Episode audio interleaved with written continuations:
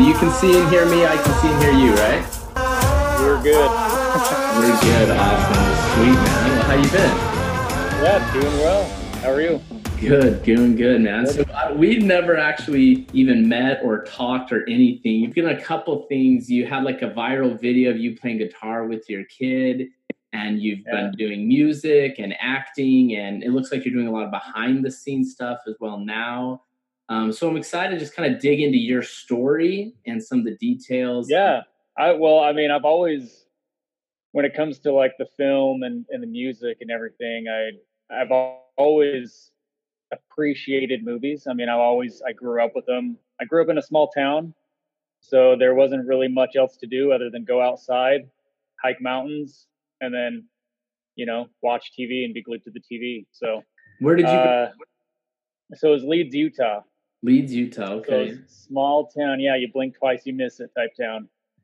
Um, and so I, yeah, I grew up there and uh, was always doing like little short films with neighborhood kids, just like doing funny stories and doing the old way of editing. So you'd have to bring in like the VHS and the VCRs and, you know, have one playing and then record it onto the other one and watching it on the big box TVs. So So how did totally you get into different. that though as a kid? I mean, a lot of kids are just you know playing with action figures or whatever, not like getting with VCRs Yeah. and connection. Like, did you have Yeah. family or friends or something into that, or Uh, I, I had a, I had a really creative uncle uh, Okay. who was in who inspired me a lot. Um, and he passed away when I was, oh man, probably I was probably 11 years old, and uh, he was always just creative and imaginative and coming up with all these crazy, you know, just off the wall ideas. And Yeah. I just really attached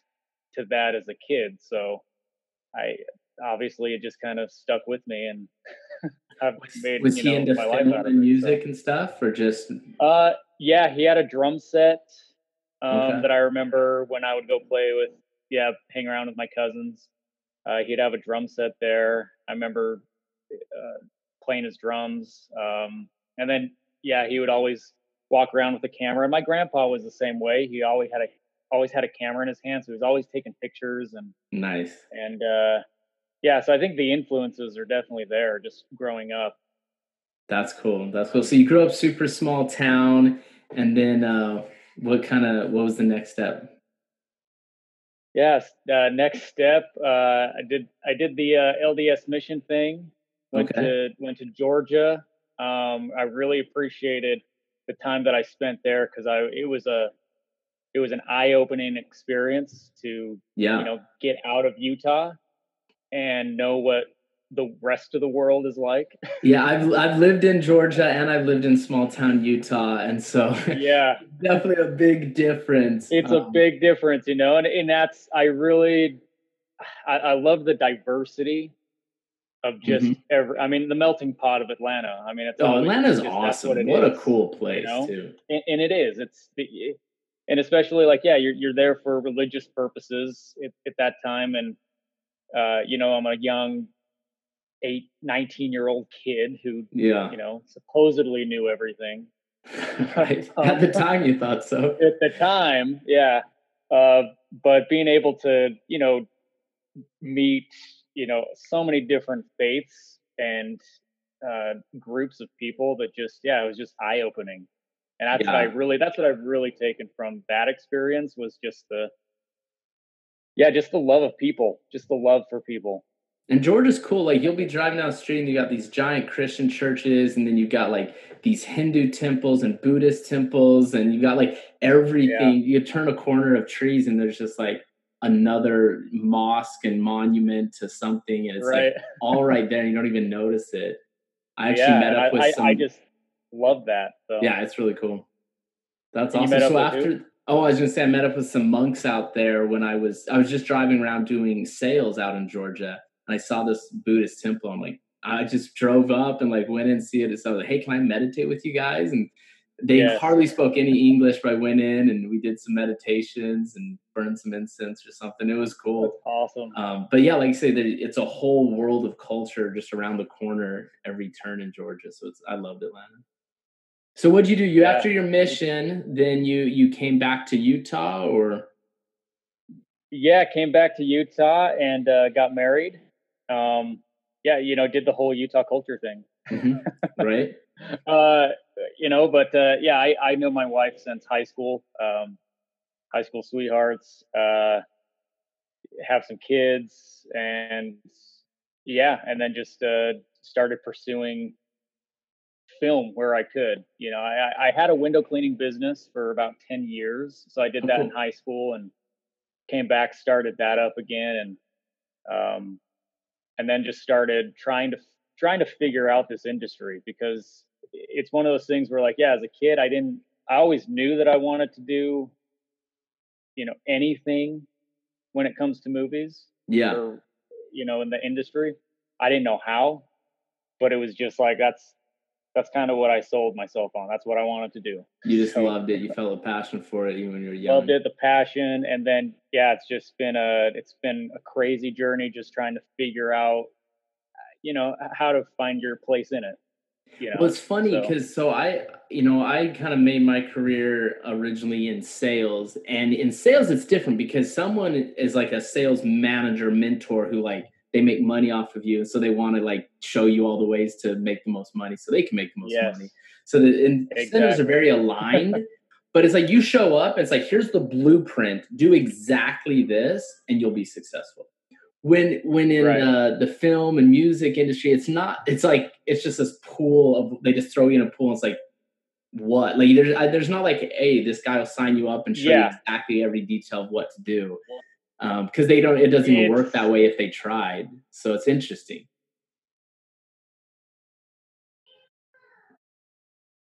Yeah. I it's it's definitely uh if you're looking for structure it's not the industry.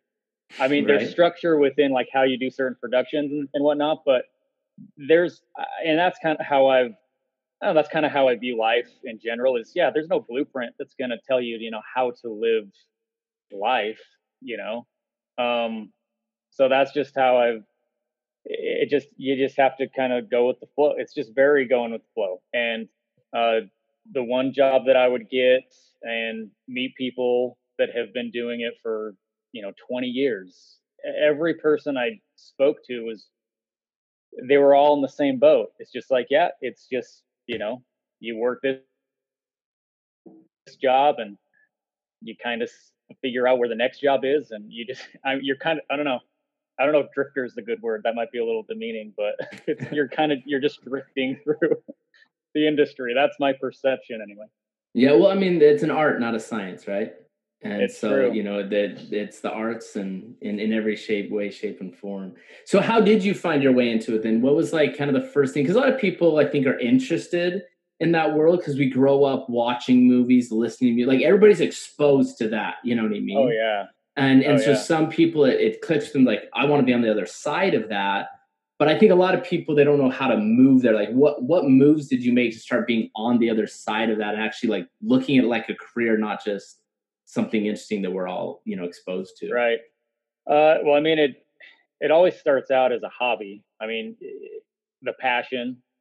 Um, but i think i first started getting into it just looking around my you know the area in which i live just trying to figure out okay who's somewhat in this industry who's you know who's connected to who and just figure and just networking I mean, it is it is a business of networking of just you know who's doing what, and it's all collaboration, and it's it's it's all helping each other out in the industry. And then it would be, you know, the first job that I got was just commercials that would come through Southern Utah, because everyone, what I've noticed is it's so beautiful in Southern Utah that that's where that's a huge attraction for a lot of productions to come here and shoot whether in Snow Canyon or you know Arizona Strip or anywhere desert. It's just it's a it's a beautiful area.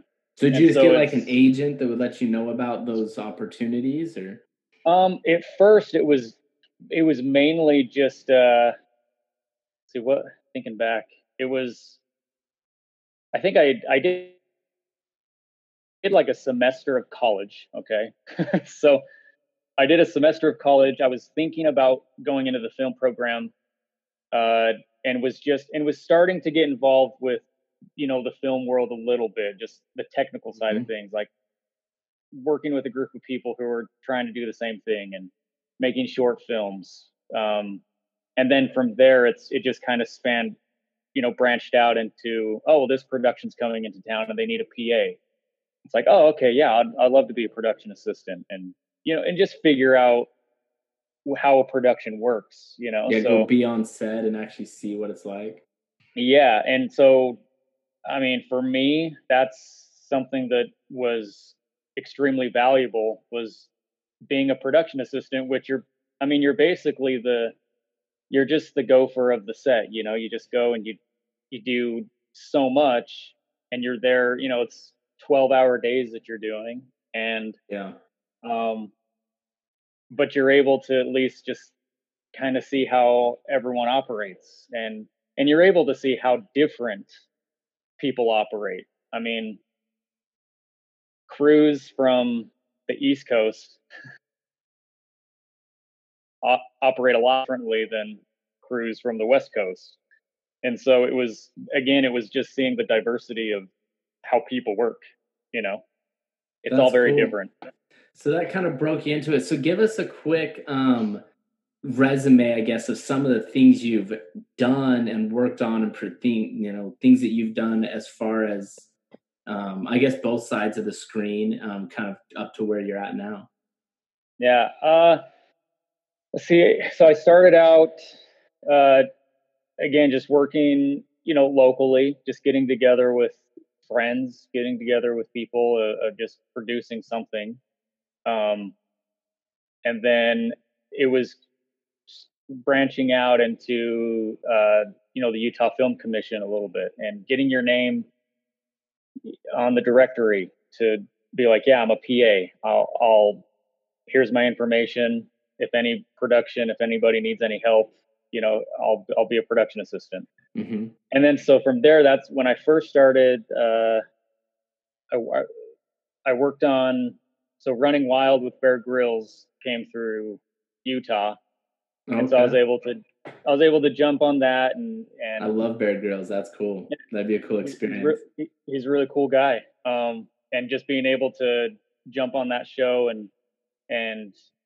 you know just help out and and work around a different type of production, obviously, because it's yeah you know, it's reality TV based. So it's uh, it's just it's a totally different, you know, than like a a film narrative right. production where it's just all setups and lighting and you know it's yeah it's very uh top notch you know on the go type of production so it just has to be uh really quick and and that's where i learned about you know the role of communication how communication is extremely important because you get you, when you start getting into the industry and you're trying to figure it out uh, it's the little it's it's the hard lessons but the not so hard lessons that you learn mm. and and luckily it wasn't a hard lesson that i had to learn the value of communication uh, but for instance just uh,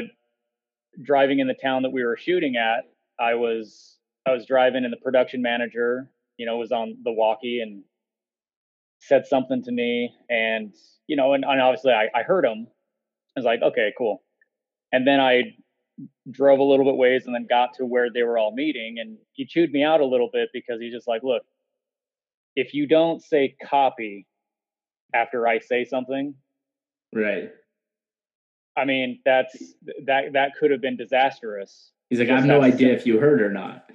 Exactly. That's it. So if I'm assuming that you heard something but you didn't hear it, right. and I say go ahead, you know, yeah, it's it's a simple little thing, but it could have had just such it could have been a you know such disastrous consequences, right? It, just that simple little thing. So that's when I was like, okay, copy. I got copy, it. like, copy. that's interesting though. It's so yeah. true though. Like how like said the smallest little thing if and if everything's going right, it doesn't matter. But when something yeah. goes off, it's that small thing that could have prevented yeah. it. You know what I mean? Just yeah. the dumbest and, and little thing could have prevented it.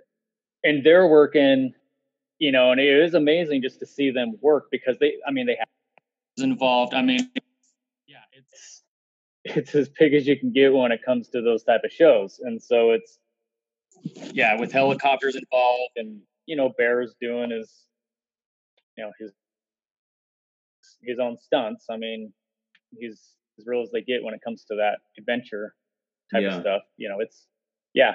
yeah. I, I learned. I'm glad I learned the easy way that way. That's cool. Now you you've, you've been working on a, a, a war film, is that right? Are you currently working on it, or do you finish it? Yeah. So then fast forward, you know, through the years where it's uh, I go from working as a PA on stuff to like, you know, okay, now I want to I want to audition. I want to. That's that was something that like it, it wasn't necessarily a fear, but I mean it was intimidating nonetheless to like try to act and sure be in front of the camera and stuff. And uh, I mean I did storytelling contests when I was in fourth grade, I think it was. Um, okay. So I kind of had that with me, just that being in front, you know, theatrics type type thing. And and uh that's when it was just discovering okay well what do i need to do? And that's where like you know agents are are important because they are uh they're a, a gateway to help you know protect you as a as an actor because their relationships that they have you work with them. Right. And i've, I've learned the hard way uh, in this industry as well of being taken advantage of you know because there are people out there that uh, that do that. I mean, they will take advantage of anybody. So, uh, you know, actors. I, that's when I learned the importance of yeah. That's why you need an agent because they're there to protect you and kind of help you see through, you know, those type of entities. so, what kind of ways would you there. get taken advantage of? Just like people trying to take your money to promote you, but they're not really promoting well, you, or so I mean, there was there was one instance where kind of you know it does hit on to uh, a stint, a stage of depression that I was going through at the time, where you know it, it got to the point where it's like, okay, I, I'm just looking for anything, right? right. So you know, and at a time when you're depressed, you don't think straight. Yeah. You're, you know, you're not you're not even doing well financially because there's not even a point to right. even pursuing anything. Um, and so there was, yeah, there was a, it was a company that like, I can't even remember the name of it, but it was, they, they lived, it was literally like an operation where they presented a website of like an actual production company.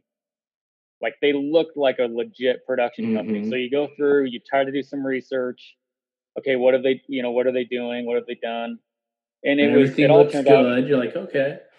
Yeah, it all just turned out to be a mock, you know, fake website. No way.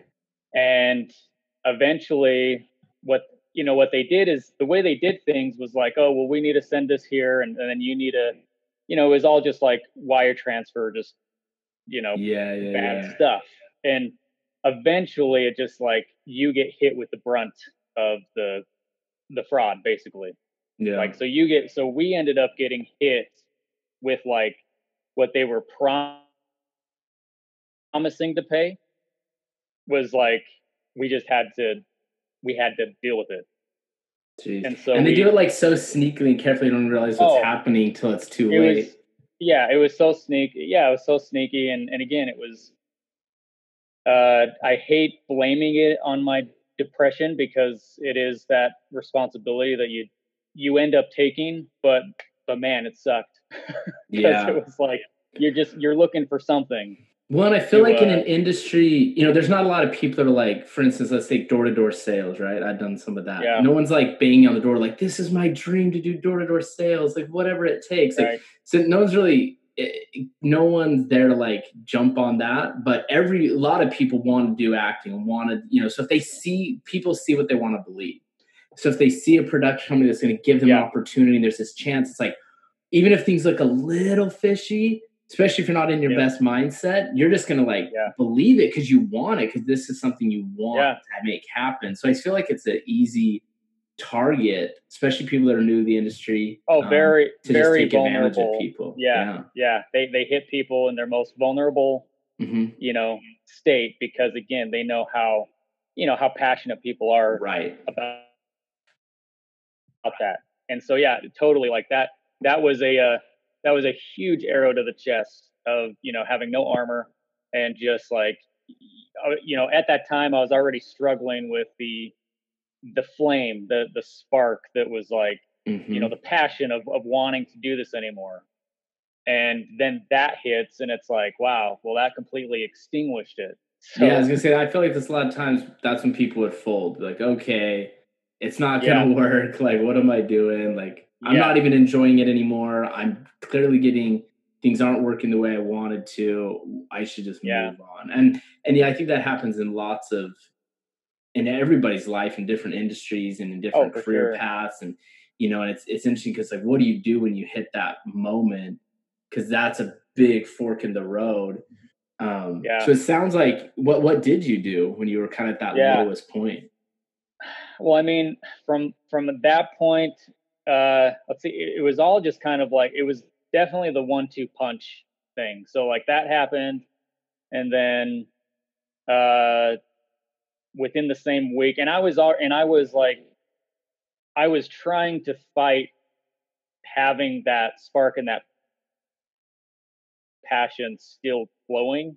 So I was doing a short film at the time, and Okay. I mean, it's funny because it's called The Hit. So, uh, you know, it's yeah, it's that's funny. So uh, I was doing just a short film with people around town, and you know, trying to just keep the creative and the collaboration fire going. And uh, with I think in that same week, uh, I got then I got in an accident, uh, totaled my truck, and then like the same so that same day I got a call from a production company that I worked with before, and they're like, "Hey, we have this, you know, we have this position open if you know you want to go to Denver and you know and be on the show for a week and a half." And I'm, you know, at that time I was just like, "Yes, anything, yeah, I right. anything that can that can help." So, uh, yeah, it was all just like it was. That was such a whirlwind of a time, definitely that just was uh, definitely hard. Um, but after that it was just i don't know it's it's learning to stand up again. So yeah everyone gets knocked down at some point but then it's just i don't know it's learning to stand up again where uh after that i was able to find you know more acting stuff and redefining you know and learning from those lessons that that came. So uh yeah i think it's it was just not giving up um because i didn't want to Yeah. very stubborn when it comes to that so It's like even though things were low, you still had that spark. It's still something you wanted. yeah yeah things are su- yeah even though things are super low it's still just you know it's not the, the end so you know what are you gonna what are you gonna do with it it's it's like it, it comes to the point where yeah it's either you get to define those or they get to define you Yeah. I mean, it's funny because there's like a So- stupid example in my life just recently is I started getting back into mountain biking and I had this old bike I hadn't used in a while. So I'm like, okay, I'm going to go mountain biking. So I, I get it all loaded up, go to the mountain bike trail and I get there and it's like the gears aren't working, the tires are low. And I'm just like, oh my gosh, like I don't know what I'm Yeah. doing. And so it didn't work out at all. Right. So then I take to the shop, get a few things fixed, go out on the trails another time. You know, uh, two miles in, I get a flat and I had a spare and a pump in the car, not on me. Yeah. And I'm like, what am I doing? Like, so it's just like these little stupid decisions. So then I had to walk two miles back. So then I go another time and get another flat. And I was like, go back to the car, getting it changed. And I was like, I don't even care. Like, I don't even like Yeah. mountain biking this much. Like, I just wanted to go for fun, you know? But I was fine. I was like, you know, screw it. I'm going to do it. I'd overfilled the tires the second time. I was like, I know what I did wrong. And so I just finally did it right, had gears that worked, new tires, put the right air pressure in. And then, you know, yeah. third, fourth try, I went and had a great ride and just enjoyed myself. And it was just like, I was like, there's a life lesson here. It's like that's the the, the intro, breaking into things. You do silly things, you get taken advantage of, you buy the wrong tire, you you you buy the right things, but it's in the yeah. wrong place. And it's all these little things that are out of line. But once you can kind of push through that, if you don't just say, screw it, I'm just gonna go for a run or go swimming or something else that doesn't require all this technical equipment. You know, if you stick with it, then it starts to smooth out and then yeah. you don't have to deal with those same problems the next time. Um, yeah, it's. I mean, it is. It's the whole. It's the whole symbolism of the, you know, the tip of the iceberg and how big the iceberg is at the, you know, beneath the water. Right. You know, the things that you don't see. It's. It's all. It. That's all. It's all of that. So. So you stuck with yeah. it. Um, luckily, you got that you know that little lifeline to go to Denver and do a project in the midst of uh, the chaos you were in, and that kind of gave you a little life support to keep going with some things. And then you started yeah. getting in and doing more of your own productions, and and you started actually getting in front of the screen more, acting more, everything like that. Yeah, yeah. So then, yeah, and then I've had a had a couple projects where you know they were fun just in the you know in the independent world you know it's and that's mm-hmm. i don't know that's where i like to that's where i like to stay i mean i've done a couple of auditions down in you know in california and you know but it's just it's so saturated there it's so right. there's so much of someone doing the same thing that you know that was just like that i i kind i just i actually ruled that out as just like that's okay that's not for me. You know, it's right. it's for someone else, and that's great. Like there's other people that want to pursue that, and and they're available to, and they you know they want to, and it's like that's that was the decision that uh, I I did it a couple of times, and I was like, okay, this that world isn't for me.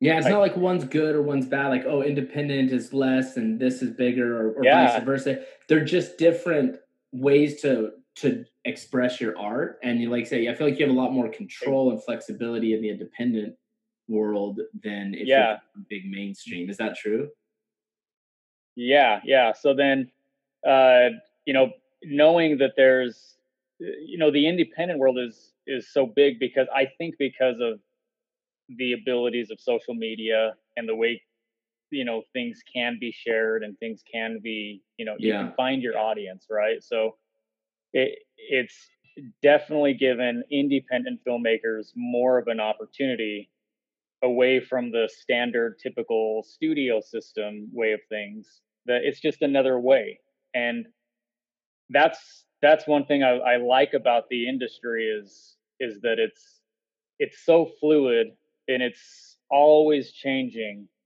that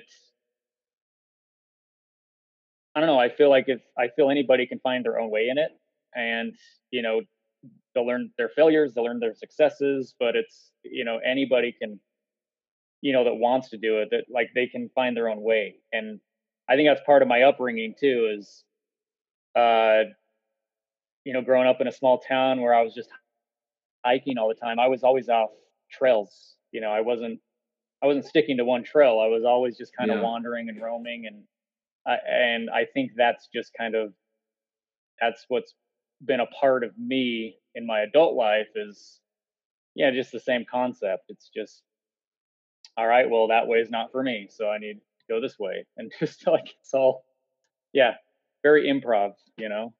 Yeah. No that's cool. So what's one of your favorite projects that you've uh, worked on whether it was your own project or with uh, someone else? What's one of like is there one or two that kind of stick out like oh this has been like such an amazing project? Yeah, I think for me, when it comes down to it, is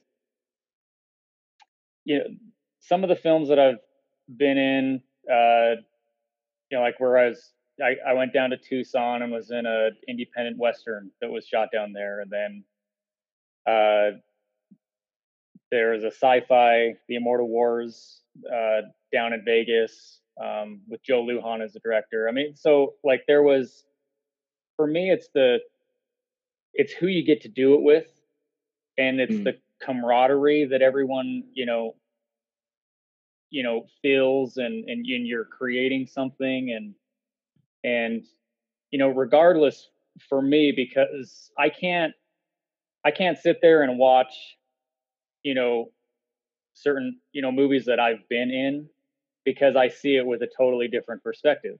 Right.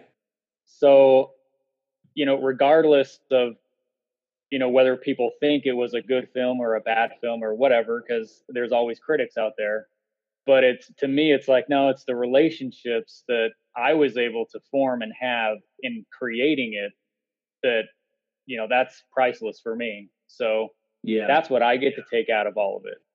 So i think i don't know each each project i've been a part of there's always that yeah there's just the the relationships that you get to form with people and and you know what you're creating. But then it, when it's when it's all said and done it's for me i can't i can't sit there and like objectively watch it because it's i i don't see it any other way than you know all these weeks or all these days that we spent on it you know? Yeah, if there's like a scene of something happening, you don't see that. You see all the build up and behind the scenes and the side notes yes. and, and like that's yeah. where your mind's going. And we just see like a building exploding and a guy jumping out. like, there's so much more to it. right. yeah. Yeah.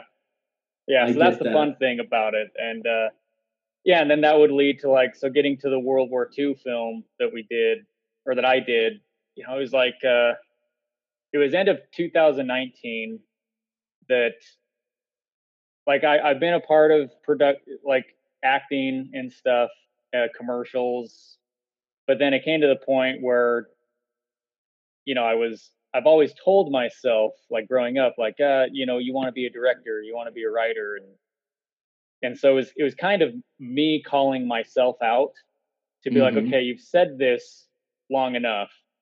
Are you gonna shit or get off the pot type thing? Right. Like, are you gonna do yeah. something or are you gonna keep saying it?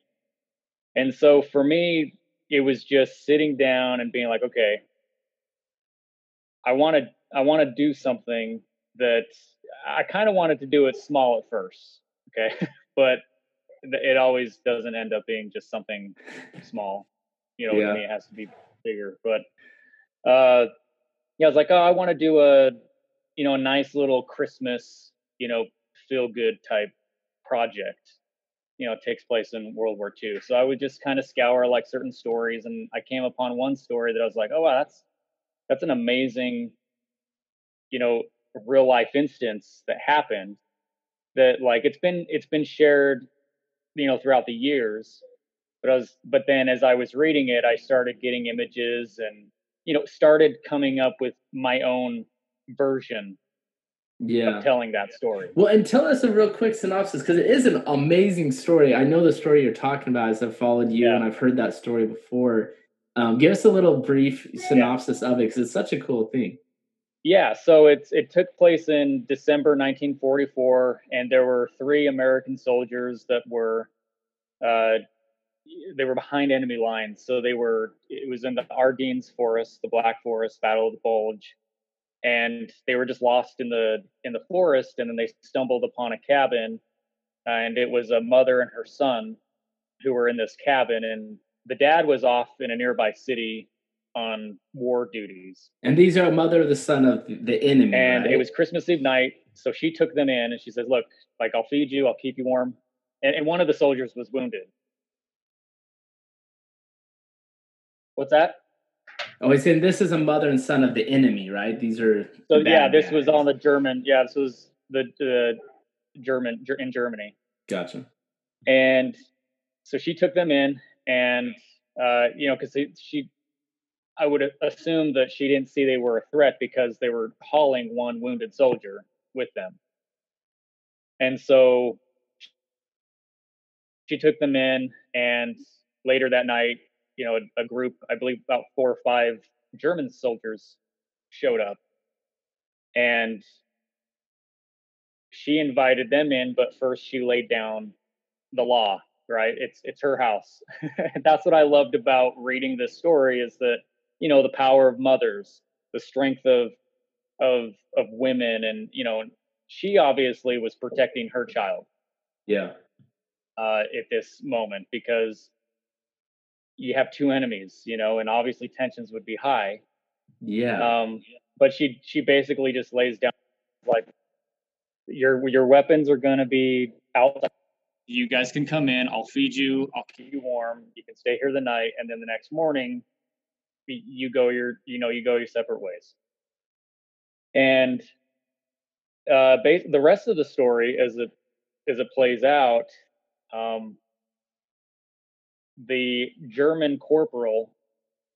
Uh, well, now I'm, I'm see I'm mixing my story with the real story. So let's the the real story goes that uh, Fritz, who was the kid in the cabin, he eventually like moved to Hawaii, and he heard about this story through Unsolved Mysteries in like the 80s, I believe. So there was an Unsolved Mysteries on this story of one of the sol- one of the American soldiers had a compass and a map from one of the German soldiers that helped them get back to their, you know, um, where they needed to go. okay. And so Fritz, the boy who was in Hawaii, he he owned his own bakery. He heard about that and, and eventually got in contact with the soldier, I believe it was the wounded soldier, uh, who was in a retirement home on the East Coast. And so they Really? eventually met up and got a picture together. And the wounded soldier, you know, told Fritz, like, look, if it wasn't for your mother, I don't think we'd be alive. yeah. And so that that story just yeah, it transcends, you know, what that, you know, and that's why I kind of named that's why I named it Shred of Decency, because it, it's like what that one little you know decent thing to do you know the kindness that it resonated you know that far you know that was like 50 years after the fact that that one little thing right? So That's interesting. And so she was Uh, that mom. She so yeah was being able to tell in- that story That's so cool. Like that's um that's it's so crazy because so she took in Yeah. like the enemy soldiers, but then at the same time she's taking in the German soldiers. And to her, there's no enemy. You can tell, or else she wouldn't be doing that. They're just human beings in front of her in need of help. yeah Whether it's in need of a night's sleep or some food, or you know they're wounded, and again protecting her son. Like It- it's so Yeah. interesting, just that that perspective because she's not fighting wars or a Nazi or American or political. She's just living her life and helping those in Right. front of her. I- and i'm sure they were i'm sure they were in that cabin because they were kind of hiding away from the action that was going on all the drama. That's what I feel So- like doing sometimes. I want to Yeah, the run more away to a into cabin and get away from all the drama. yeah I know. right.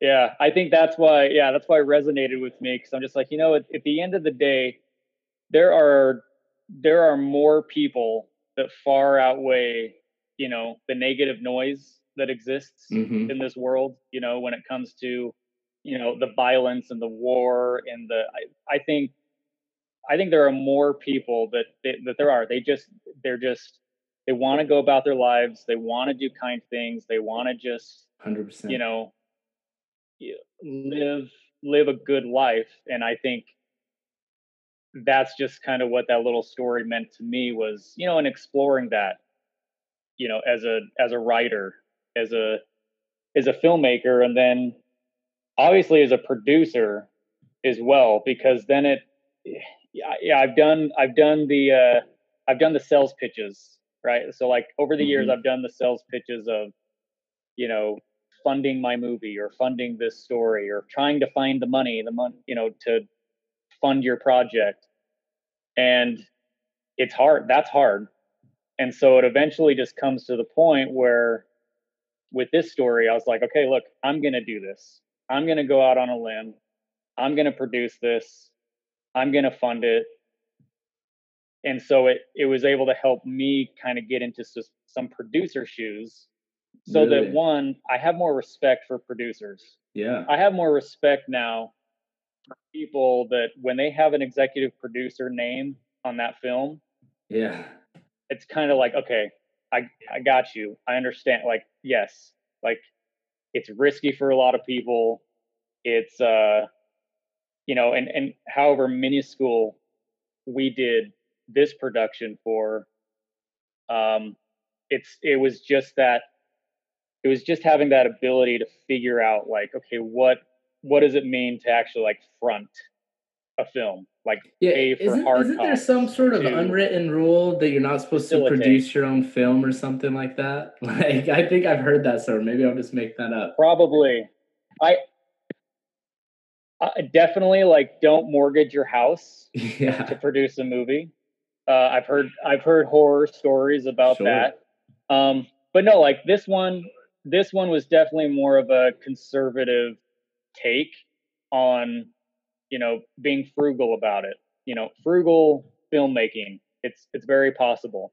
So uh you know it just it, so it all started with like uh you know just the building blocks. So it's like okay i have i have a budget that i want to work within i don't mm-hmm. i don't want to mm-hmm. go past it so i'm i'm having you know my little risk that i'm putting in yeah to do all this and then from there, and I have I have to shout out to Jason Muller who helped me produce it. He was a production manager. He helped he helped a lot with like organizing schedules, um, set design, set building. You know, so many elements that went into this, and everybody's wearing multiple hats.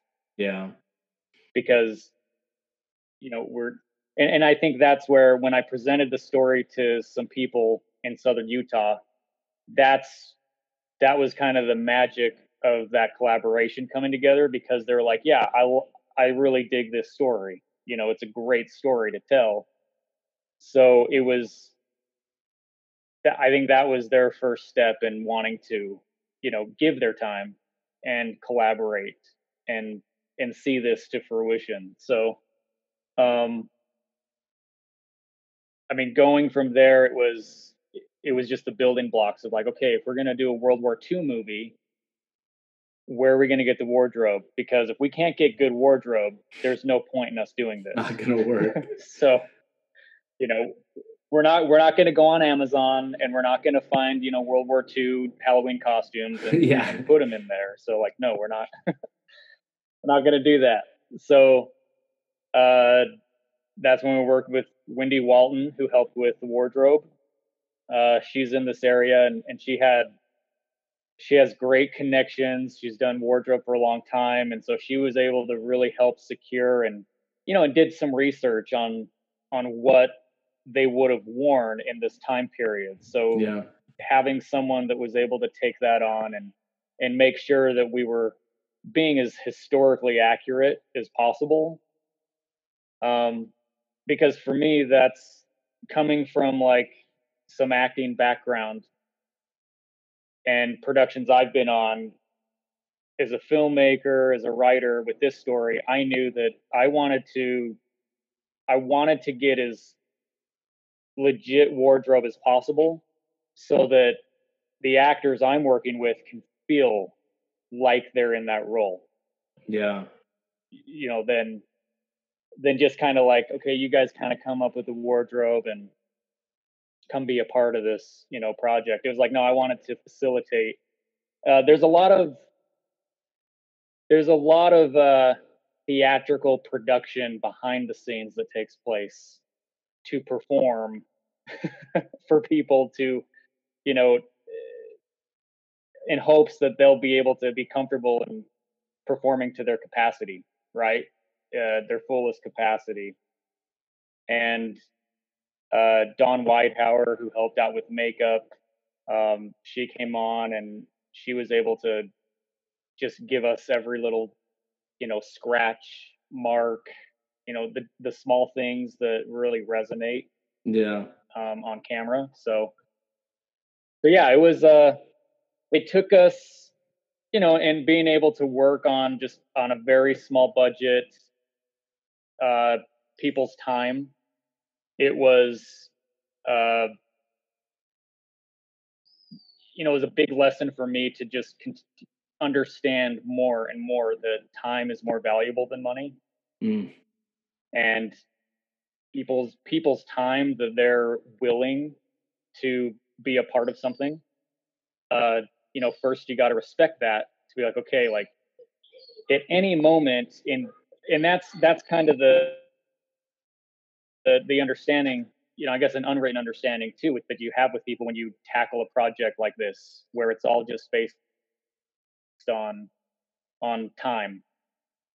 And having that respect and the risk of knowing that like look if someone wants to cut out they can yeah. like i there's nothing holding them to the project right it's so i it it just made me appreciate greatly the team that we were able to form for this because they were willing to to give that amount of time in order to see it done. Man, I don't think and so. Yeah, I think over. It, it was the. Sorry, I think our audios are like being funny. Uh, it doesn't always come through clear. I was gonna say I don't think we fully appreciate what goes into making a film. You know, we all watch movies growing up, and uh, you know, and like you see these credits and just shows a million names, and you're like, skip, oh, yeah. fast forward, like, come on, I'm trying to watch the movie or whatever. But it's like those are all real people. Like I said, that every single one of those roles and the time commitment and effort and detail, like just you know, a small production like you're talking about, and all these very, yeah. very important people that played a role in it. Like I don't think I fully appreciate how much goes into watching a movie. And there's so much content nowadays. It's like it seems like it's a yeah. dime a dozen, but there's a lot behind each one of those things. Yeah, that's the that's the I think uh, that's the sad thing with me is like I I've learned to not critique movies as mm-hmm. much because sure. because one I don't I really don't watch a whole lot of new stuff. I'm mm-hmm. I'm a very old school Criterion collection. You know, watching films that I've never heard of that's that came from the 40s, the 50s, the the 60s. Like there's so many gems that were made and I you know, I'm I'm more of a film appreciation person that way where, you know, but it does like it's sad with with me when there's just so many people that critique films these days where it's just like oh you hated it i'm sorry but maybe you don't really know what all went into it it's so, like every single guy watching football with their beer in their hand on their couch like yes. oh you could have made that pass why'd you do that that was yeah like eh, yeah. maybe you don't actually know as much as you think you know but it's yeah it's, critic, it's right? funny like you know they sit back fold their arms and it's just like impress me yeah. Uh, it's it's yeah, it's a you know it's crazy, but um, yeah, that was just it was a fun little project to just take on, you know, get some feelers, and then you know that's, but then it just is that what's next? What's the next project we want to do? What's uh, you know, so it's uh yeah, it's it's definitely rewarding so how do we and, see that film if we did want to see the the Christmas the, a thread of decency? That's what it's called. So it's called yeah, it's called The shred of decency. Shred of decency. And it's on Amazon Prime. So I, I threw it up on Amazon Prime oh, cool. um, just to get it out there. And um, I'm thinking about doing a, a re-release of like a black and white version. Oh, cool. And so yeah, working through the black and white version, it's it's it's a totally different feel of a movie. Yeah. You know, for me as I've been working on it and and editing it too. So that's yeah, that's that's been the that, that's where I was a lot of the time 2019 was uh you know in my dungeon editing you know, oh, did you know we actually had a pandemic? I don't know if you knew that. You were just I, locked I away. Is that where we're at? Yeah. Yeah, yeah. There was this whole thing that happened while you were in the basement. We'll Everyone comes later. out with masks. I was like, yeah, masquerade party. what did I miss? so you can just put a film on Amazon. Is that like a thing? You're just like, yeah, oh yeah, so it's like, on Amazon. Like, like, you can just so, do that. Yeah, there's yeah, there's there's self distribution ways that you can uh, and that's the cool thing that I'm saying for independent filmmakers is there there's a lot of platforms. I mean, there's yeah. you know there's Vimeo on demand, there's Amazon, there's mm-hmm. there is Netflix, there's Hulu. You know, if you have agents or connections and relationships that can help, but yeah, I mean, it's there's so many different platforms now that it's you know even throwing it up on YouTube if you just want to show it to people. I mean, it's sure. the yeah the possibilities are just yeah endless really. I mean it's so what are you so, what are you working on now?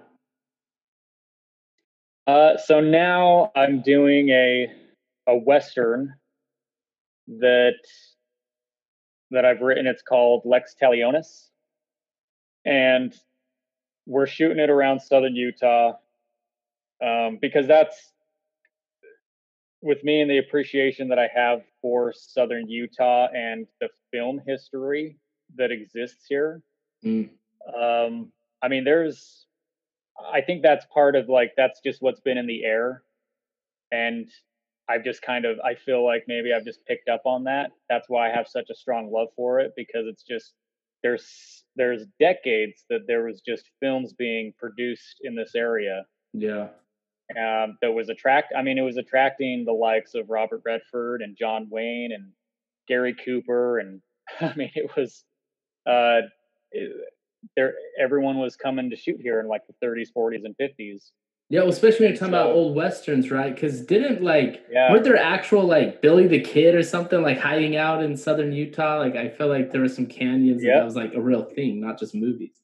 Oh, oh yeah, the history aside from the film history is is amazing with with you know the the Silver Reef ghost town mm-hmm. that exists. It's it's actually about five seven minutes north of of Leeds where I grew up, and uh, I've worked with them and and continuing that that's part of what I do for a job right now is I'm I'm working with them to create and, and retell stories oh, that cool. existed in this area. So, I, yeah, I have a strong, you know, passion for history, and this area, you know, is full of amazing stories. You know, it has the gritty old west stories that you think about, like yeah. this small little town. Um, and then even going back further that I want to explore more is I, I want to explore more of the indigenous culture. Yeah that existed here because you have it's such a young history and a young settlement because I mean they only came down here in like 18 late 1860s 1870s is when they settled southern Utah yeah but there was already the indigenous population that was here and then the Anasazis that were all throughout this land I mean it's it's definitely something not to ignore. Yeah. Because there is a lot of just history and lessons in agriculture and I mean so many good uh you know information that we can learn and uh I feel like we can incorporate that in our modern day life too. It's something we shouldn't ignore. Well, hopefully so, we can learn lessons, you know, from from the past, yeah. from history, from each other, you know, and you know that it's cool when we can dig back and see those lessons um yeah there is so much history everywhere you know and we sometimes we don't see what's right in front of us because we're just so used to it you know if it's our hometown it's yeah. just i yeah i think socially speaking you know with the experiences in the case of last year we've never had such a connected society as we mm-hmm. do now with social media. And so, yes, at times everything seems so fresh and so new. But the yeah. fact is that when you look back at history and you see all the amazing things that happened in history, like not all history is negative. yeah, right. Not all history is bad. And I think when people start viewing history like that, that's where it's detrimental to our society because we're not even we're not even you know, opening up to be like, no, these were the amazing things that happened. Yeah. You know, that we can incorporate. And I don't I don't believe we can see history through our eyes.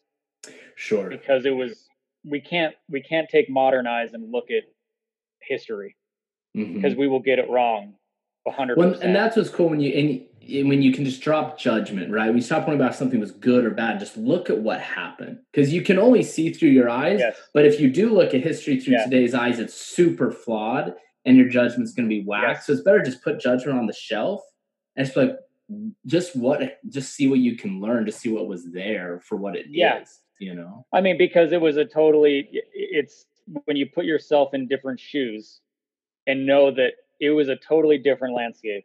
Mm-hmm. you know culturally socially you know it's like it is but i think that's that's uh, impediments of society is we for some reason there's this we can't get past it yeah. because we just think it's so yeah. fresh. It's so like it's something we have to be angry about all the time. Right. And it's it's like no, like there's there's a lot of amazing people in history that did amazing things that that's you know why are you ignoring all the good things that happen? yeah. Cuz you know that yeah. there you know I, I know that's part of my I don't know optimism. I guess I feel that there's there is a lot more good in history as well than there is bad. Yeah. Or else we wouldn't be here. I don't know. like no, and so I even I think today, I think sometimes people can get a little down the negative train too. I think I think the world's better than it's ever been. Like I think people are better than they've ever been. Mm-hmm. I think there's you know a lot of loud voices and a lot of drama can be seen if you want to find it. But I think things are like I say, I agree. I believe things are amazing. People are amazing. The world's amazing, and in a lot of ways, I think it's the safest, most open, incredible world it's ever been.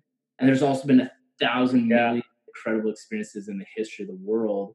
And again, I, I, like to take the good and the bad away and put judgment on the shelf and just like see what you can learn from just looking at everything gotta, as it is. And it's amazing yeah. you can look at it that way.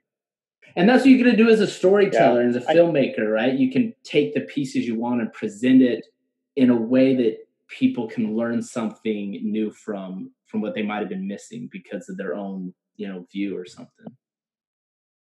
Yeah, yeah, it definitely is, and it helps.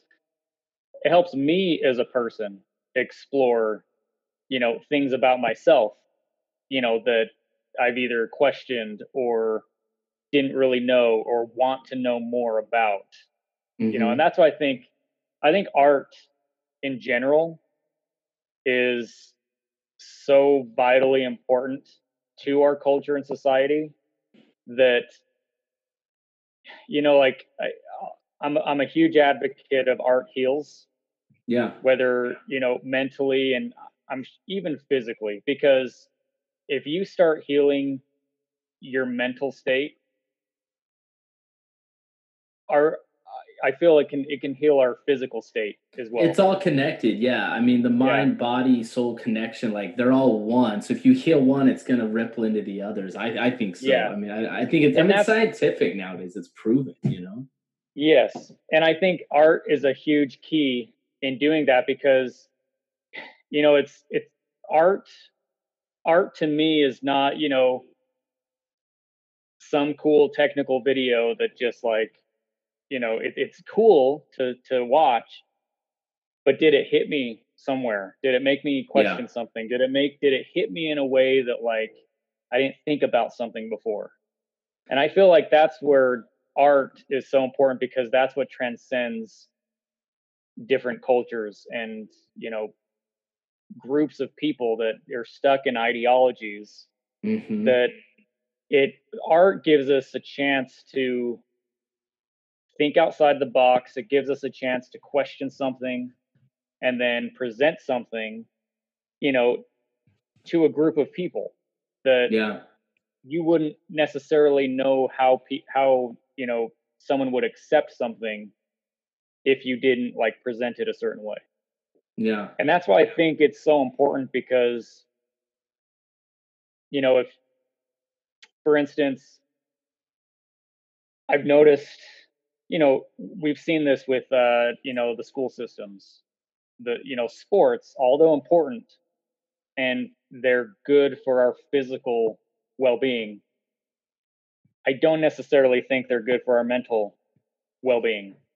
Okay. Because it's it can be competitive it can be you know it's in competition's good but it also there could be a, a lack of you know funding or resources to the arts department because it goes all to the sports department right and i think that's where you get off balance right it's like why aren't we having more more football players doing ballet and singing and learning music and yeah. and like being competitive on the field right. and then why aren't we having more artists doing more sports to like you know and that's what's interesting. like, why does it have to be one like, or the other? You know, and, and that that's the thing. Yes. And that's a cultural perspective. You step back, it's like, why did our culture end up like this? Like, why is this the way yes. that it goes? You know, I'm living in Texas right now, and it's like football is God here. I mean, right. high school, it's middle big. schools have stadiums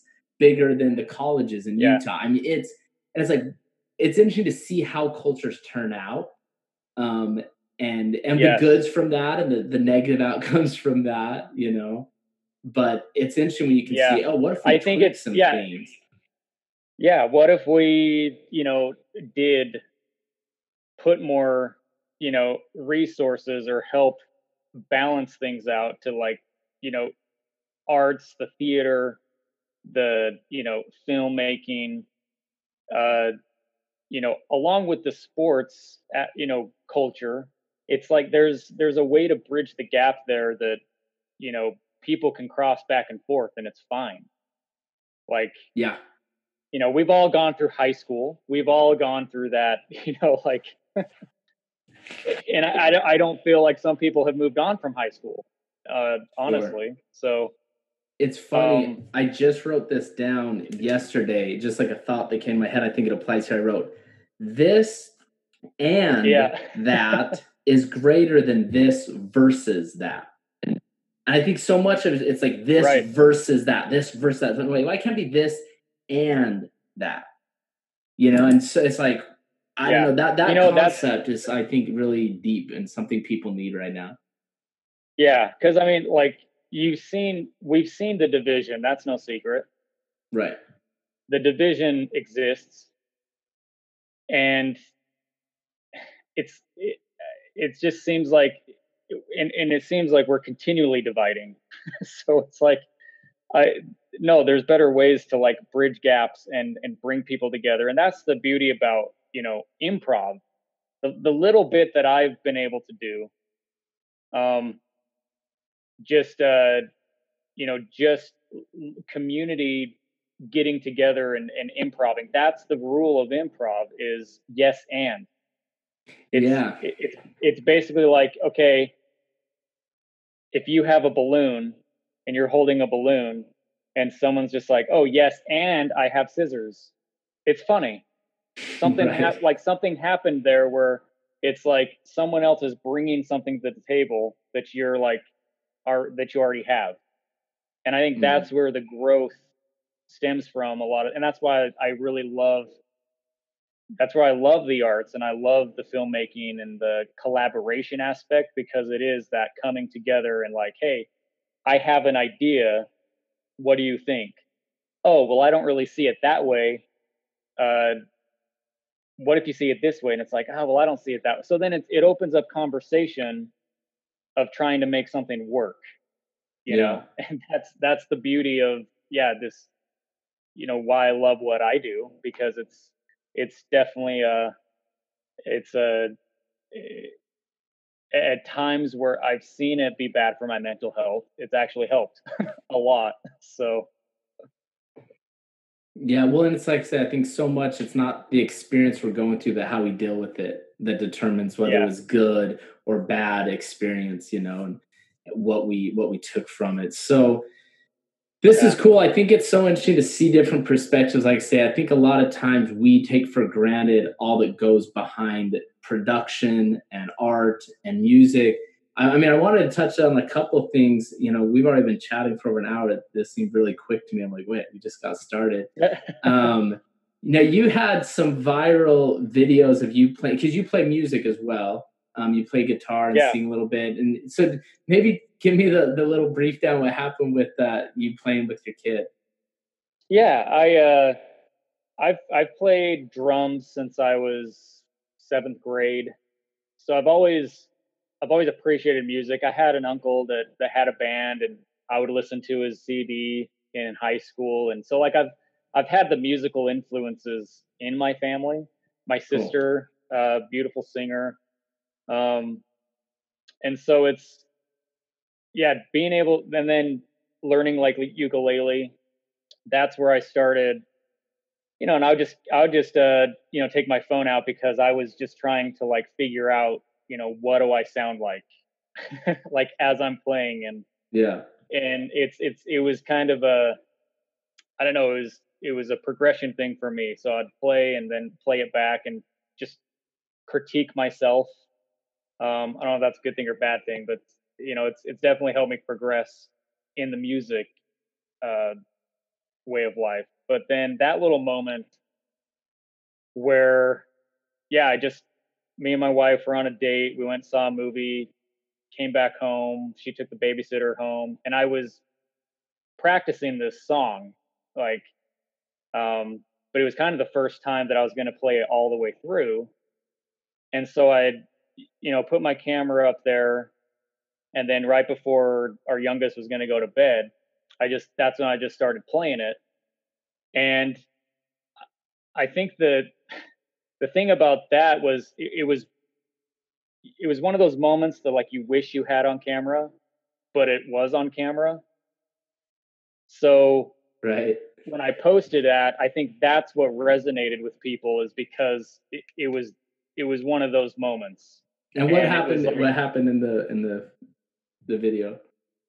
It, where she just started dancing. So it, she was how old was she? She was uh I think she was like eight or nine months. So she was really really young. Still young.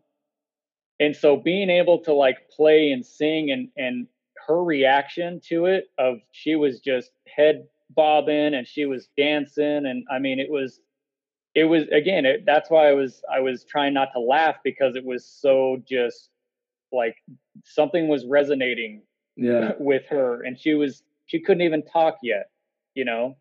And so it was again the power of music, what music can do in our lives and how it resonates. And yeah, she just she just started uh, you know, being my little number one fan, you know, mm-hmm. just just playing there and then posting it and then just man seeing that kind of just uh take off was one it was super vulnerable for me because yeah. I've never it's always been a struggle and a challenge for me to to sing in front of people and it was so to, to have something like that take off and get you know that many views worldwide and have all these messages you know people from turkey uh i you know i mean it was japan i mean it was everywhere i love how small the world can get off of like yes. a YouTube video. It's like, like what? Yeah, yeah. So it was, it, it was, it was like it was great because it was so much positivity that I needed at my at that time in my life. And it was also super intimidating and scary because yeah. I, I I've been my number one critic and you know you know harsh judgment on the way I sing. And like it's been so it was it was kind of all that wrapped into one that uh you just kind of it's one of those things where you you definitely come to grips with it and just like it's out there. Like there's nothing it's just it's just there now. And it's and occasionally I still get some messages from people and I mean so it's you know that that was the biggest reward I think from that whole experience was the messages from people. Um, just oh, I was, I was having such a bad day today, and then I saw your video, and it's just put the biggest smile on my face that you know thank you for doing this. And so like it was those type of messages that was like, okay, that's that's that's what that's about. It's worth putting yourself out there and being a little vulnerable and opening yourself yes. to critique when it's like, you know what, there's a lot of cool things that can come from it. If it can help people, like how awesome is that? You know? Yeah, yeah. That was the that was the biggest thing for that. So so if people wanted to like follow you and see just kind of what you're doing with film or music or videos, like what's the best way to, to kind of keep touch with with Dan? Yeah, uh, I'm on uh, Facebook, Instagram. So it's just I believe it's all just at Dan Fowlks um, or J Dan Fowlks. So you can find me there. Um, and it's F O W L K S, right? Correct. Yeah. Cool. That's awesome. So I think I asked this already, but so what what are the kind of the projects or things that you're doing currently or next up that you're like looking forward to digging into? Yeah, um I'm always I'm always interested in the next acting venture, you know. Um that's always you know, as an actor, that's what you're always that's what you're up for anyway. So yeah. there's there's that um but then I've I've written I have a handful of scripts that I've written that I'm just kind of, you know, you just kind of sit on, and then eventually, you know, when the stars align, um, you can move it into different stages sure. of production. So, yeah, uh, that's kind of where I'm at now. With just, uh, I'm I'm running a a company right now called Southern Utah Production, where we're producing content. We're just producing shows in and around Southern Utah. Nice. Um, and so, yeah, it's just always creating something, you know, in the visual arts medium. So, well, it's interesting, uh, like I say, when you have things in the works, you have things prepared, and and then the timing's right. That's that's when things happen. So many times people sit back like, I'm going to wait to move until the moment's here but then the script's not written, the opportunity's not created. Like you're not. It's like they say, luck yeah. is when preparation meets opportunity, and you know right. you got to be prepared. So when those opportunities come, something can happen, or else it all just goes right by. Yeah. So it sounds like you've got a lot of things prepared and going on, and things happening. So when the timing's right, you know you can make the sparks fly. Yeah, you can't uh, you can't pull water from an empty well. Is that the there you go? I like that. Term? Keep that well filled. Yeah. So I mean, that's kind of the thing with the World War II was I was I was having I had like a rom com that I wanted to do, and we did like we started into a little bit of it, but things just weren't clicking.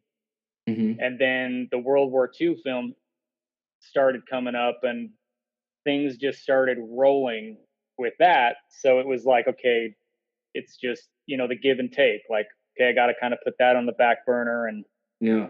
There's more opportunities rolling with this one that you just have to go down. So well, I think that's cool. I, I, think that's you know an important part of life is to not resist and fight what's happening, but to accept yeah. the moment and roll with it. You know, whether that's yeah. the movie you want is actually not happening, so you work on this movie, or you know, there's a a pandemic. You know, whenever we like try to fight what's happening, it's just yeah. it's this resistance and it just causes issues. But if we can say, okay, this is where it's at, I'm just gonna flow this, do this, make the best of it. My yep. my new uh, slogan or whatever mantra I've been saying lately is is uh, that I can draw value out of every situation. And hmm. I think if people can just do that, draw value out of every situation. Don't judge if it's good or bad. I feel like sometimes people feel bad drawing value out of a bad thing. Because if you get good out of something bad and like, what kind of creep are you? oh, that's a bad thing that happened. Let right. bad. You know, it's like, you know, I, am not going to judge what's good or bad, but I'm going to draw value yeah. out of everything. And if we exactly. can do that and not resist or try to force or manipulate the world to look the way we want it to, I think we can uh, see a lot more beauty in it. And I think that's how art is created. And like say, whether yeah. it's you know visual or musical or you know a painting or a movie, art is intrinsically introspective and if when we can dig in ourselves and see that and then it touches someone else's you know insides of what they were feeling and seeing that's when you know people get light on fire and they're like oh this music or this movie or this art piece like it touched them even something as simple as you know playing a song for yeah. your kid and seeing them dance. You know, that's art, and it's it's cool to see how it touches people. I mean, millions of people yeah. across the world. The simplest things. Oh know? yeah, yeah, it was wild. that's awesome, man. Well, I, I've enjoyed following you and what you're doing, and I look forward to continuing to see what your next ventures bring, and you know what'll come. Yeah, thank you. Thanks for reaching out, and this was this is really fun. Yeah, man. So, uh, is there any kind of last piece of advice or anything you'd give to people that are maybe thinking of doing something in the you know movie industry or music industry, or just taking risks on you know not the norm? Yeah, I mean, everybody has their own story to tell.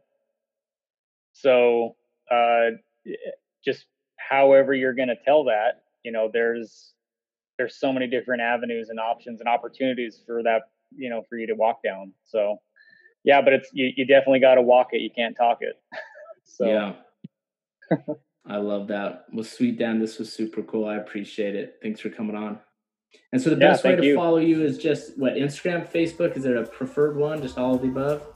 Yeah, no, I mean Instagram's real easy. Yeah, just the Dan Fowlks or the Dan the Dan Dan maybe. I, I change it every once in a while.